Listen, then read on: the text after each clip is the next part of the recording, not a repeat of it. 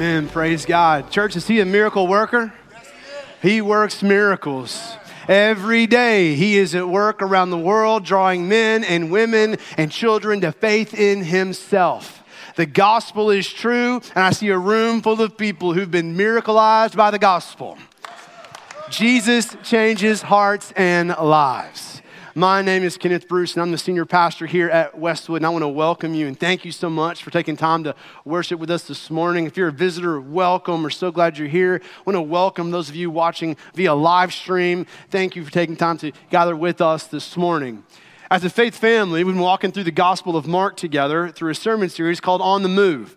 Well, what we want to do throughout this year is take time to hear stories of life change, of the miracle work of God, of how He is indeed on the move. And this morning, um, I've asked Maggie Danzer to come and share with us her story about the power of the gospel, of how Jesus has the ability to change someone's hearts. So, can we welcome Maggie and thank you for coming to serve us today? Thank you. As far back as I can remember, I've been in church. I even enjoyed teaching Sunday school lessons to my little brother on the felt boards. Um, but about eight years old, I asked Jesus into my heart. I knew I wanted to be with him, I wanted to live like him, and I wanted to be loved by him. Um, as I grew up, I learned quite a few Bible truths, and in my early teens, I was involved in my church as much as, much as possible. I was there almost every day of the week. When I was about 16 years old, I experienced the first of many struggles as a Christian. Um, I started dating a guy in my youth group that was not the best of boyfriends. And at about that same time, I started having dreams and remembering childhood trauma that um, I had to learn to deal with. And at that point, I didn't know who to talk to. I didn't know how to express what was going on inside or what was going on in my relationship. So I was very isolated, or I felt isolated. I was very sad and lonely. And um, but I kept that smile on my face and acted as if everything was fine, like everybody expected me to. Fast forward a few years, um, I met a guy through my sister, and shortly thereafter, we became pregnant and got married. And I knew he was not the man that God wanted me to be with. Um, his actions and his lifestyle was not cohesive with God, but I figured that it brought a relationship, a friendship with my sister.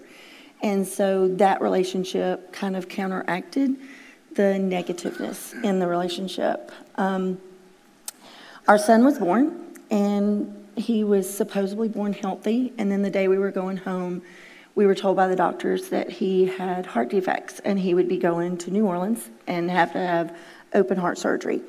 At nine days old, he had his first one and it was successful. Um, and then at seven weeks, he had to have another one and it was not as successful. Um, he passed away at seven weeks old.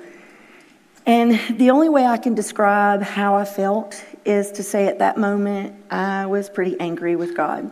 I had begged him for seven weeks to heal my son, and he decided not to. Um, so I would kind of be really ashamed if y'all knew the exact words that I used um, when I was so angry with him. But um, I was hurting, I was miserable, I didn't know how to move forward. Um, I came depressed, and many times pulled out in front of vehicles, cars, trucks, 18 wheelers, to try and take that pain away. Um, but God wasn't ready. Um, so I, we divorced, and I eventually met my second husband. Um, and we became pregnant, and I was terrified. Um, but month by month, everything seemed to be okay. And then, about seven and a half months into the pregnancy, we had a routine ultrasound and we were told that our son was going to be diagnosed with hydrocephalus which hydrocephalus it's a buildup of cerebral spinal fluid in the um, brain cavity and so it causes um, extra mental intellectual physical disabilities my grief and disappointment once again stirred up uh, my frustration and my anger and i aimed it all at god all I could see was that Everybody seemed to be getting exactly what they wanted, and I wasn't that healthy baby. A few years later, I became pregnant again, a third time, and in my fourth month of pregnancy, the doctor said, Guess what? He has hydrocephalus too. So I said, Really? You got to be kidding me, God. Um, there you go, being cruel again. So there were a lot of sweet, wonderful people that gave me sweet, wonderful, compassionate words like, um, You're so strong. God only gives special kids to special people. And God never gives you what you can't handle. I really wanted to scream at them and tell them how stupid they sounded to me. But instead, I smiled and said thank you, um, which felt like, again, the response that was expected of me. And of course, y'all, I love my kids. I love all three of my boys more than anything. But the anger that I felt towards God increased every day with every small struggle, with every big struggle. Um, I would constantly ask myself, why was God intent on hurting me so badly? Or why did He want to hate me so much? Or what did I deserve? What did I do to deserve this? Although my second marriage lasted 15 years, it, there were a lot of affairs and abuse throughout it. Um, although I was far from God, I knew that I was worth more than what I was being made to believe and feel.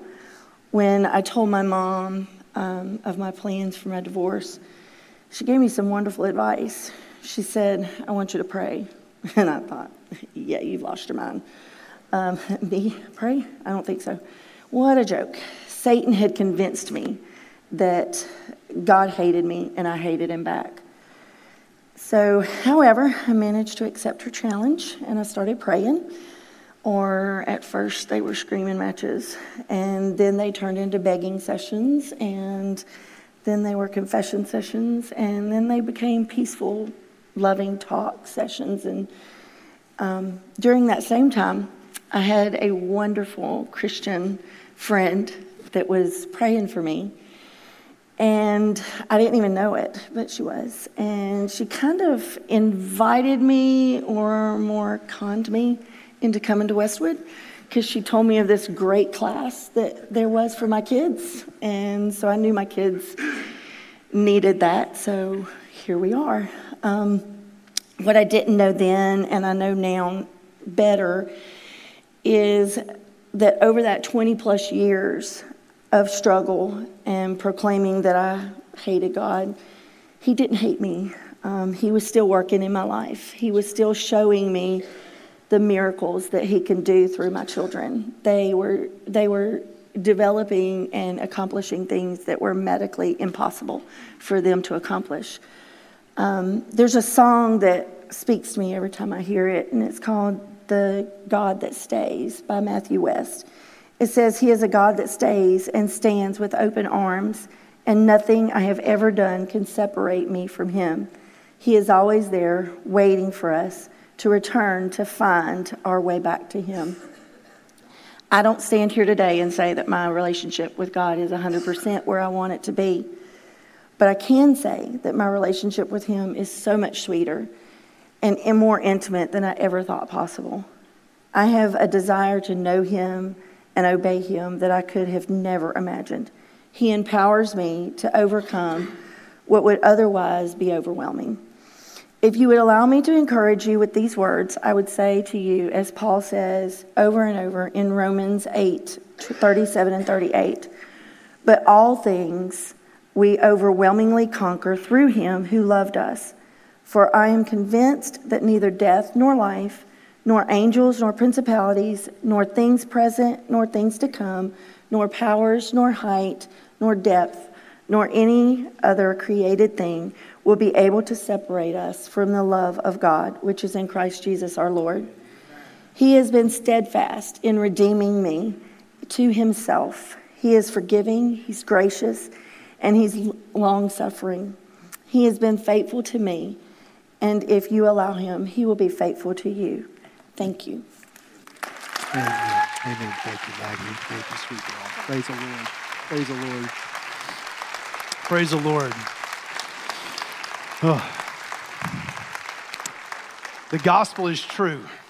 And the Lord's been so kind. I, I, love her two boys, Dawson and Peyton. Dawson has the most beautiful smile you've ever seen. And every week, Peyton calls for my resignation. I mean, they are just precious boys that love to cut up and laugh. And I just, the Lord has been so kind. And if I can also say that we have a fantastic special needs ministry here.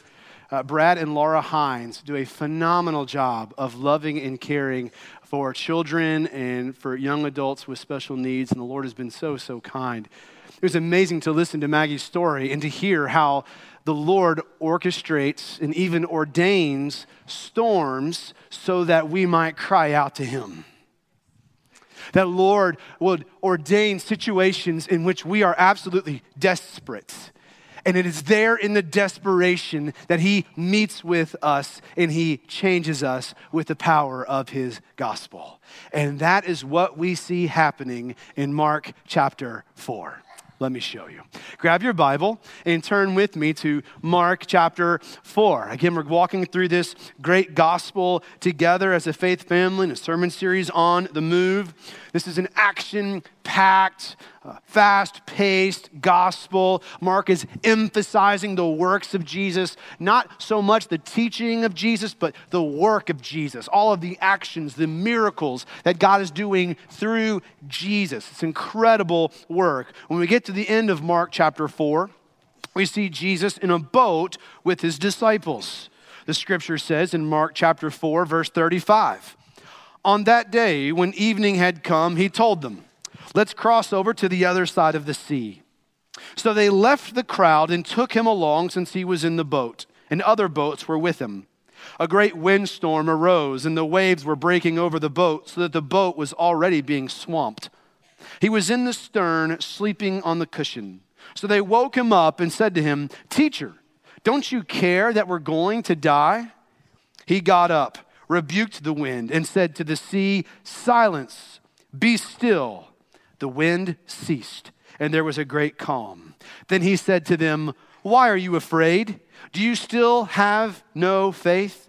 And they were terrified and asked one another, Who then is this? Even the wind and the sea obey him. Jesus is Lord over all creation. He works all things according to the counsel of his will, and nothing is outside of his sovereign care and control, including the weather. Notice in the text these three truths. We see first Jesus' purpose for the storm. Verse 35 On that day, now, as we've seen throughout chapter four, Jesus has been teaching all day. Crowds have been pushing and shoving, trying to touch him. They want to experience the power of his healing. We see back in chapter 3, verse 20, that the crowds are so great that he and his disciples, they're not even able to eat. So, as evening came, Jesus gathers his disciples after a long day of ministry. They get into a boat, and he tells them, Let's head over to the other side of the sea. Now, the Sea of Galilee, it's also called by Luke Lake Gennesaret. It's somewhat oval shaped, and you can see up on the, on the screen here, it's got an area of about 64 square miles, which is very similar to the size of Lake Martin.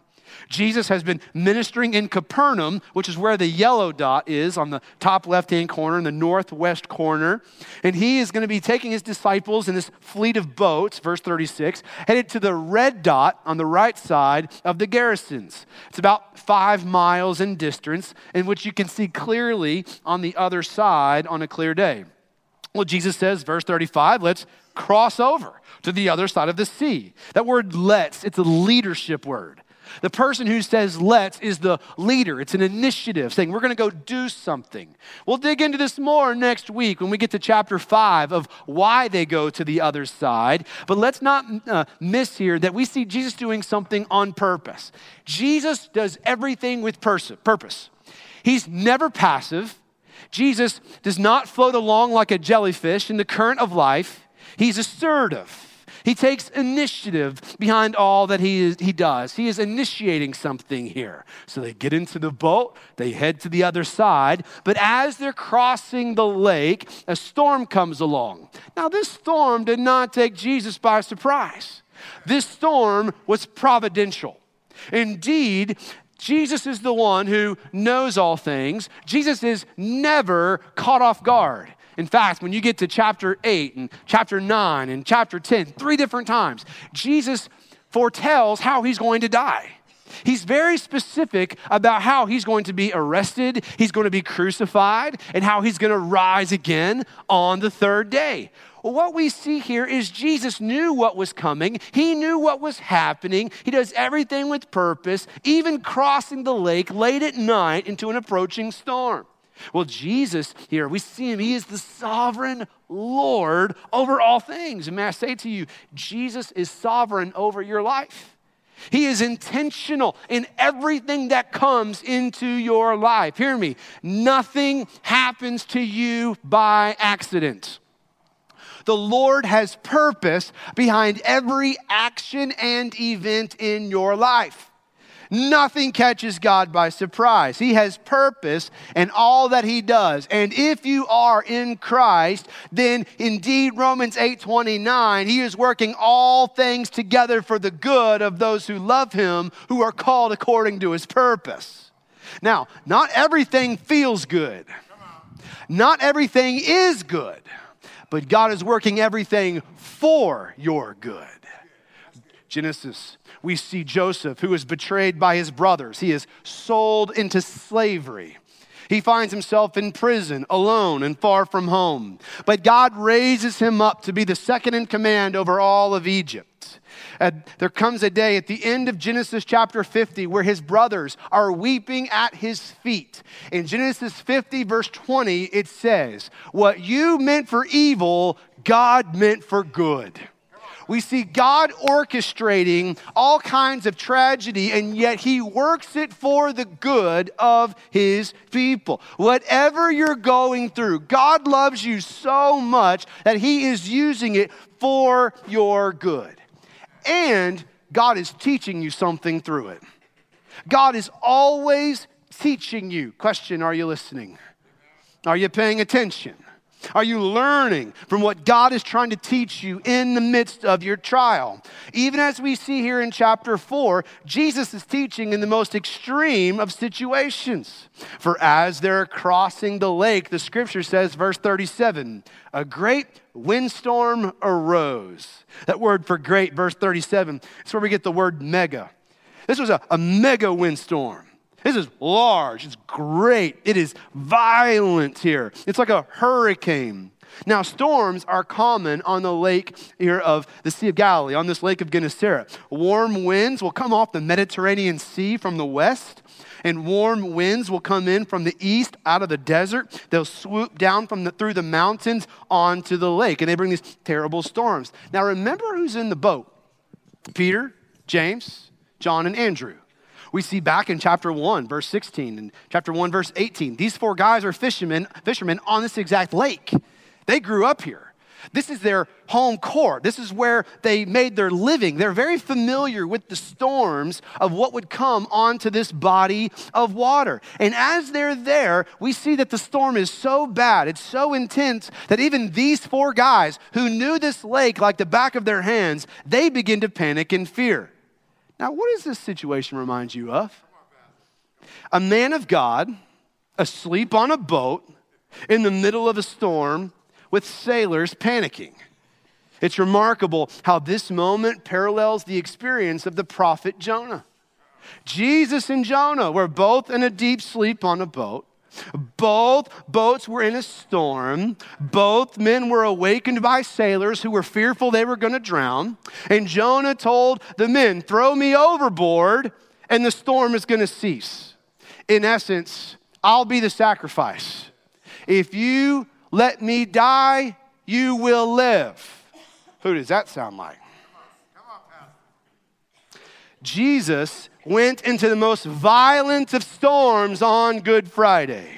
He willingly threw himself into a sea of suffering under Roman persecution, scourging, and suffering. He suffered under the crashing waves of God's wrath at the cross. Jesus endured the ultimate storm of God's judgment on Calvary's hill. You see, Jesus is the true and greater Jonah who died so that you will live. He went to the cross where he gladly gave his life because he loves you. He loves you so much that he goes and pays the, for the, the sacrifice that you're supposed to pay, but you can't. He dies the death that you and I deserve, and his blood is sufficient to cover all of your sins. It's the beauty and the power of the gospel. And just as Jonah was put into the belly of the fish for three days, Jesus was put into the belly of the earth for three days. But on the third day, he gets up out the grave and he is alive. He defeats even death itself. So, those who turn from sin and trust in Jesus by faith, you receive eternal life through Christ Jesus our Lord. We see gospel parallels, gospel implications here in the text. That we see Jesus had purpose for this storm, and he was going to put his power on display. That he has all authority over the wind and the waves, the hurricanes and the tempests, the droughts and the floods, the tornadoes and the cyclones. Jesus is Lord over them all. But this event is also pointing to something greater. It's the purpose for why he came, and that is ultimately the cross and the empty tomb. So we notice first here in the text Jesus' purpose for the storm. But I want you to see, secondly, Jesus' peace in the storm. Jesus' peace in the storm. Now, what was Jesus doing in the middle of the storm? Sleeping. Verse 38 He was in the stern, sleeping on the cushion. Now remember, Jesus has had a full day of teaching and ministering to the crowds. Thousands of people have been clamoring for his attention, touching him, begging him to heal them and their loved ones. His fame has been so great that even in chapter 3, verse 20, his own mom, Mary, and his half brothers, they come to take him home to Nazareth, trying to get him away from all of this hype and all of this fame. So Jesus gets into the boat and he goes to sleep. Y'all, ministry can be exhausting. Jesus has been giving his best, pouring himself out for the people, and here we see him sleep after doing battle with the prophets of Baal on Mount Carmel and being threatened by evil Queen Jezebel. We see the next thing Elijah does, he goes into the wilderness and he sleeps. Angel of the Lord wakes him up and he has bread and water, and then he sleeps again. You see, after using people for his glory, God works in such a way that one of the most godly things you can do after expending yourself for the glory of God in ministry is to take a nap. We see Jesus asleep. And notice his bedroom. It's the stern, it's the back of a rocking boat. Here he is in the storm and he is sleeping like a baby. It's incredible to see here. After a day full of teaching truth and a day of healing the sick, he gets in the boat and he goes to sleep. Now, what's amazing here is we see both the deity and the humanity of Jesus on display. Well, yes, Jesus is God come in the flesh. We see this because he has power over the wind and the storms. We see the authority and the power of Jesus. He displays that he is God. At the same time, we see the humanity of Jesus. He sleeps. We see throughout his life, Jesus got tired, Jesus got hungry, and he ate. We see Jesus would get thirsty and he would drink. We see where Jesus ultimately would die. And here he is. We see Jesus asleep. He is fully God and fully man. But here he is sleeping in the worst of storms. And the question is, how? How is it possible to sleep in the middle of a hurricane on a boat? I think for two reasons. Yes, Jesus was physically exhausted, but I think, secondly, he was spiritually at peace. Now, what kind of peace is this? It's a confidence in the providence of God. It's a confidence in the purpose of God. It's a confidence in the plan of God. Jesus knew his work was not done until he died on the cross. There was no situation he would ever face in which he was outside of the omnipotent hand of God. Jesus could soundly sleep through a hurricane because he knew who was in control. When you go through suffering, when you go through trial, when the storms come your way, remember who is sovereign over all. Charles Spurgeon said it so well. He says, When you go through a trial, the sovereignty of God is the pillow upon which you lay your head. You can rest secure in the character of God and in the sovereignty of God, that He is in control over all things. Deep sleep is a sign of deep trust in God.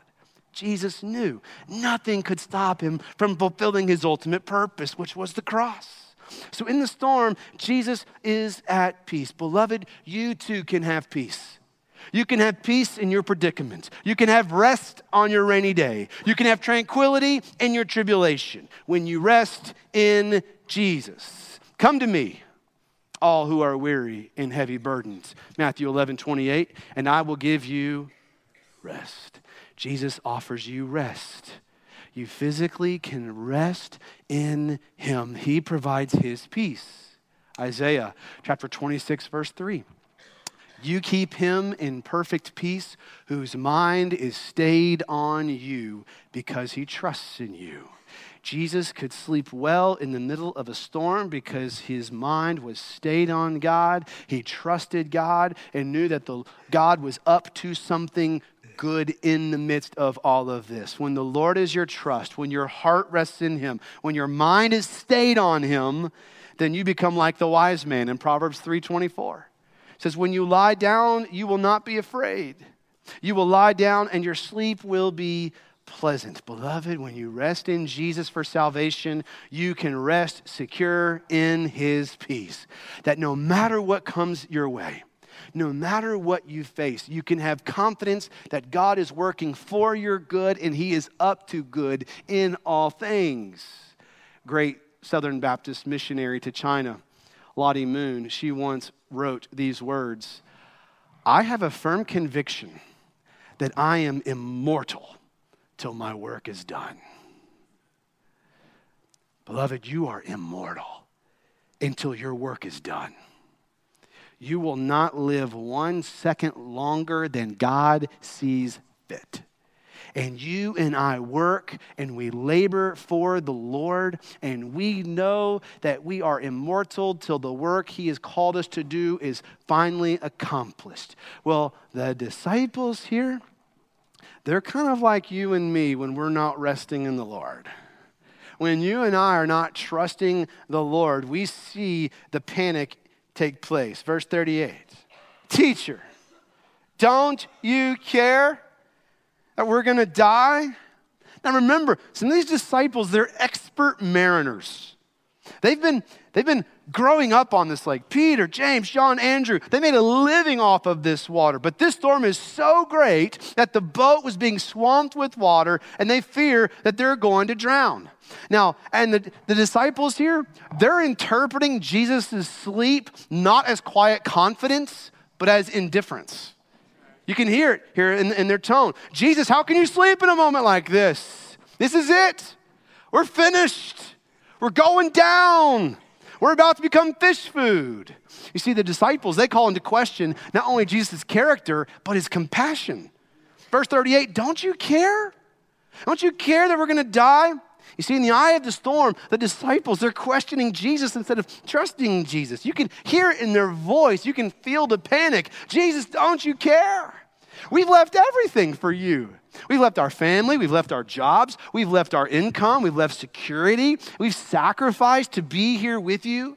You've spent an entire day investing in thousands of people and just pouring out and taking care of their needs, and now here we are. Don't you care? Have you ever been in that situation? You've been in the middle of a storm and you're asking God, Don't you care? God, my, my child is walking in disobedience. He's making foolish choices. God, don't you care? God, right now, there's more month than money. I don't know how financially we're going to make it. God, don't you care?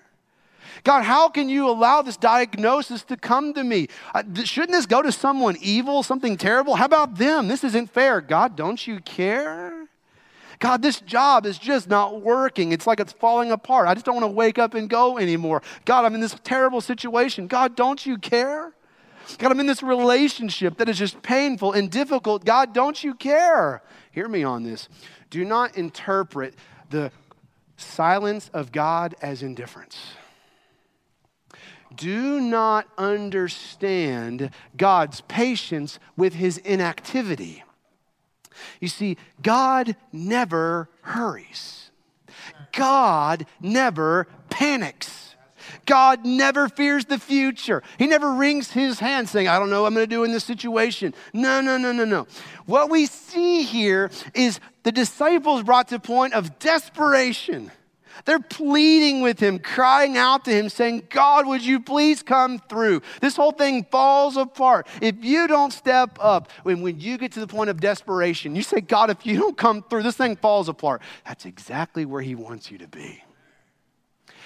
Desperately pleading, desperately crying out, God, I've got to have you.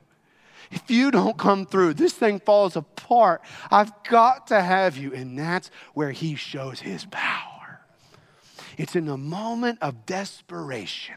Jesus slept at peace so that the disciples could see that they too could one day have peace in the midst of storms. As you go through difficulty, as you go through trial, allow it to compel you to be desperate for God. And He loves to show off His power and glory in those moments. We see Jesus here. He is displaying, he is modeling the character of God. He is peace in the midst of the storm. And so, as the waves are crashing, as the wind is howling, as the water is filling the boat, Jesus is modeling perfect peace that is ours when we depend upon Him. After experiencing incredible financial loss, the loss of property, and the loss of his two year old son in the Great Chicago Fire of 1871, Horatio wept. Two years later, he takes his family on a trip over to Great Britain and is unable to join his wife and four daughters on the trip, and so he sends them ahead of him, and he would follow several days later. His four daughters never made it.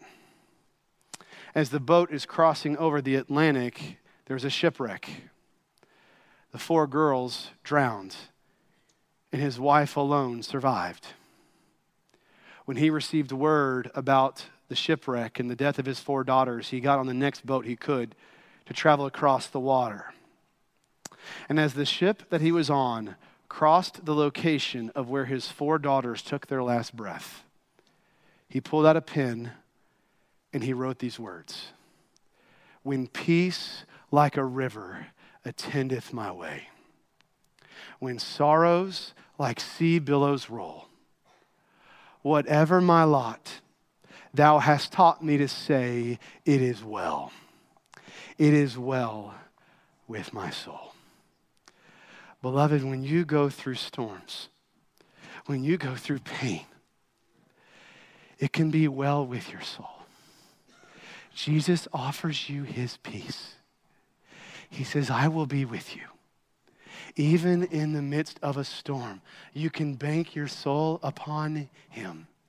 Jesus' sleep in the midst of the boat is modeling the condition of our hearts in the midst of pain. So, what we see here in the text is we see not only Jesus' purpose for the storm, we see Jesus' peace in the storm, but thirdly, we see here in the text Jesus' power over the storm. Look at the text, verse 39. Jesus got up, rebuked the wind, and said to the sea, Silence, be still. The wind ceased, and there was a great calm. Jesus rebuked the wind like a parent correcting their disobedient child. Jesus sets the wind straight. He tells it like it is silence, be still. That literally means be muzzled, shut your mouth. Hurricane force winds, they are stopped by his word. He speaks and it stops. No hocus pocus, no holding up a staff, just by his word. Only God can do that. What is that saying about Jesus? That's what this whole text is, is driving us to. It's driving the reader to grab hold of Jesus, who is God, who has come in the flesh, who is sovereign over the storms. Jesus really is the one who is powerful even over the wind and the waves. And he proves it by silencing the storm with his word. Hebrews chapter 1, verse 2. says God has appointed Jesus heir of all things and made the universe through him. The Son is the radiance of God's glory and the exact expression of his nature, sustaining all things, watch this, by his powerful word. Jesus created the world, Genesis 1, by his word. Jesus sustains the universe, Hebrews 1, by his word. Jesus commands Peter to walk on water by his word. Jesus raised Lazarus from the dead by his word. And we see here in Mark 4, Jesus calms the storm by his word. Jesus is Lord over all of creation. He has all power and all authority to tell storms what to do. When Jesus speaks, storms obey. I think great Dutch theologian Abraham Kuyper said it well when he said, There is not a square inch in the whole domain of our human existence over which Christ, who is sovereign over all, does not cry, Mine. It all belongs to Jesus. He is Lord over it all. For everything was created by Him in heaven and on earth, visible and invisible. Whether thrones, powers, rulers, or authorities, all things are made by Him and for Him, and through Him all things hold together. And what we see, and we go back to the very beginning when Adam sinned in the garden, it brought death and destruction and division between God and man. Jesus was God's plan to restore the world back to Himself. And though creation is groaning with hurricanes and tornadoes and droughts and floods and tsunamis and earthquakes and windstorms. Jesus is Lord over all of creation. And one day, Revelation 21, he's going to bring forth a new earth in which all of the destruction from the first, uh, first fall in Genesis 3 is going to be no more. You see, creation will no longer groan for the second Adam excuse me, for the first Adam, because the second Adam, Jesus, the one who is greater than Adam, the one who is more true than Adam, he will rule and reign over his perfect cosmos. What we see in Mark 4 is Jesus showing what his rule and his reign is. His kingdom is one that reverses the curse of Genesis 3. He is showing what it means to bring order to the chaos and to bring uh, dominion over creation. King David says of the Lord in Psalm 65 7, You silence the roar of the seas, the roar of their waves, and the tumult of the nations. Psalm 89 9, You rule the raging sea. When its waves surge, you still them. Westwood, behold the power of Jesus. He has the power to calm the storm, and by his word, he does so. And watch what happens, verse 39. When he speaks, there was a great calm. Choppy, dangerous waters became still like glass, reflecting the stars in the sky. Once he rebuked the storm, Jesus turns and he rebukes his disciples. Verse 40 Then he said to them, Why are you afraid? Do you still have no faith? Note how Jesus holds up fear as the opposite of faith. You see, fear whimpers, God can't. Faith declares God can and He will. When trials come knocking on the door of your life, who answers?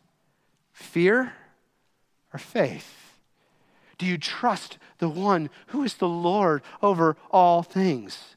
Well, the disciples, they're stunned by what Jesus has just done. Their mouths are probably wide open in shock. And notice what the text says they're more terrified after he calmed the storm. They went from being scared to terrified. they went from, oh my goodness, we're going to die, to, oh man, who's in the boat with us? They're terrified. They're mega fearful. And they ask one another, who then is this? Even the wind and the waves obey him. A question to you Who is this? It's Jesus. And he is king. And he has authority over all things, even creation. And he has the power by his word to exercise dominion and to stop anything that is contrary to his will. So, how do you and I respond before a king? That's the impact point, and it's this you bow. Bow before the all powerful Lord of all creation. You see, this text is driving you and driving me to see Jesus for who he really is. He is Lord over all of creation, and he has dominion over all of the cosmos, and he is the Lord over your life. And he has made a way for you to enter into a right relationship with him because he went and took on the ultimate storm at the cross. And it was there that the wrath of God that you and I deserve was placed upon him. And he gladly, willingly, and joyfully endured the cross so that when you trust in him, that is where you find peace. Peace with God, peace in your heart, and peace in the storms. All because of Jesus Christ.